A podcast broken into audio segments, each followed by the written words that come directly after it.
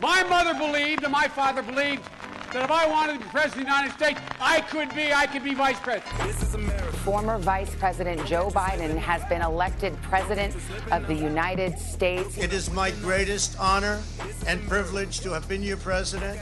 We will be back in some form. We are still deeply divided. Public health experts warned this was coming unless more was done and here we are now. Are you proud of what happened here today? Absolutely. Never before in American history has there been an uprising like this. Of the 75 million Americans who voted for Donald Trump, I don't know how many today are feeling, dear God, what was I thinking? But I would wager a lot more are thinking, let's carry on this fight. Character matters.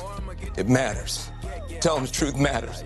The 21st century is going to be the American century because we lead not only by the example of our power, but by the power of our example. That is the history of the journey of America. You're very welcome to this week's Irishman in America with Marion McKeone across the water and me, Jarlath Regan, scratching my head just outside London.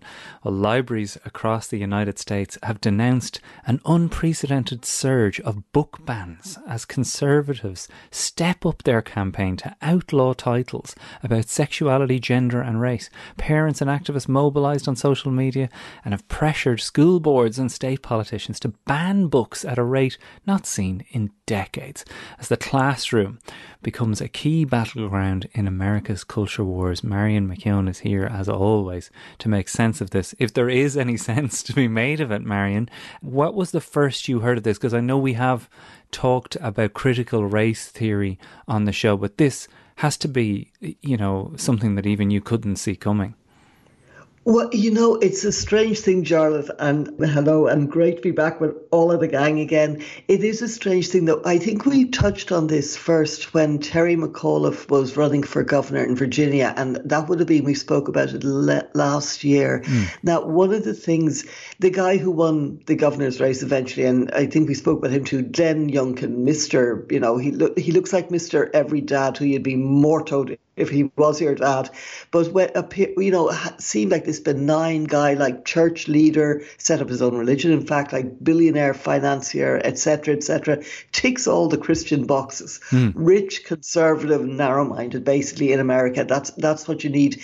And Terry McAuliffe had gotten into a row with some parents because they didn't want their children reading Toni Morrison's like peerless novel, I think, for Beloved. They didn't want their children reading that. They didn't want it to be available in the school library because they said it might upset their little darlings. And that's basically how parents have been talking. White parents in America, they don't want books about race in their school libraries because their little children might get upset if they learn, oh dear, guess what? Um, you know, we didn't treat black people very well historically in the United States, so what's happening today isn't really all that surprising. So anyway, that, that movement started, and it, it reached a point in Virginia where Terry McAuliffe said basically, and he's a pretty blunt, tactless guy at times, but he said, look, it's not up to you to decide. The parents don't get to decide this. The school board gets to decide, you know, what books are available in schools. And of course, this was just catnip for Glenn Youngkin and for all the white parents in Virginia. And they basically, this was essentially why he won the election because then he came out and he had been a sort of a quasi-Trump, uh, you know, apologizer, then stepped away from him when it suited him, etc. And he came out then and he said that if I become governor, I will ban the teaching of critical race theory in schools. Now, as we know, there is no such thing. This is an invented name. What he was saying is, I will ban children from being taught about the history of racism in America. I will ban any look at black history, basically, and, and books that would explain it or look at the damage that it has done. And that was what he said. And like there was no critical race theory being taught in schools in Virginia. So the whole thing was a scam. And of course, these outraged white snowflake parents all fell for it and voted for him in droves. And he became governor. And it really was largely on the basis of that. And then, of course, as happens, and we saw it with the abortion law in Texas once the Supreme Court behaved in arguably the most disgraceful way I think they have ever behaved in the way they treated the Texas case. Suddenly you have a flock of these um, laws coming up in all these conservative states that are just waiting, that are chomping at the bit to get involved. So, anyway, you now have in Texas, I think it's the House Bill 3979 it's and it's it's an anti-critical race theory bill it's called and it actually says that teaching any materials that could mean an individual could feel discomfort, guilt, anguish, or any other form of psychological distress on account of an individual's race or sex. So this is a sort of a model of a law now that, that is being adopted, or the, the spirit of it is being adopted in states all over the place, like Tennessee, Minnesota, Texas, of course, Georgia, etc., where there's a big push, and Florida, and, and legislation is being introduced to prevent, basically to allow parents the right to veto any book in in any um, school, and it's going further than that. There's a mayor in Missouri who has now decided that he's going to withhold $110,000 in library for in funding for the, the, the city's library if they have certain books on their shelves.